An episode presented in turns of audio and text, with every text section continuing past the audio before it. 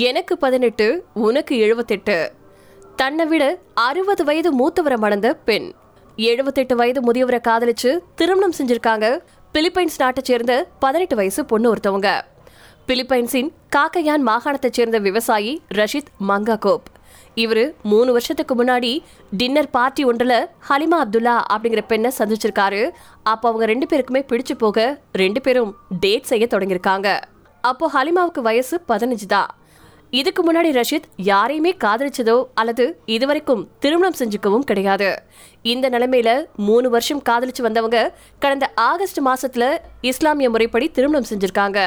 காதல் திருமணம் என்றாலும் தன்னை விட அறுபது வயது மூத்தவரை ஹலிமா மணந்துகிட்டது பல பேருடைய கவனத்தையும் ஈர்த்திருக்கு.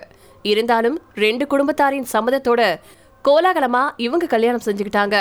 பிலிப்பைன்ஸ் நாட்டின் சட்டத்தின்படி இருபத்தி ஒரு வயதுக்கு கீழே இருக்கக்கூடிய நபர் திருமணம் செஞ்சுக்கணும்னா பெற்றோருடைய சம்மதம் கண்டிப்பா தேவை. பெற்றோர் சம்மதத்தோட நடந்த இவங்களுடைய திருமணத்தை பத்தி இணையதளத்துல செய்தி பரவ பல பேரும் புதுமண தம்பதிகளுக்கு வாழ்த்துக்கள் தெரிவிச்சுட்டு வந்துட்டு இருக்காங்க.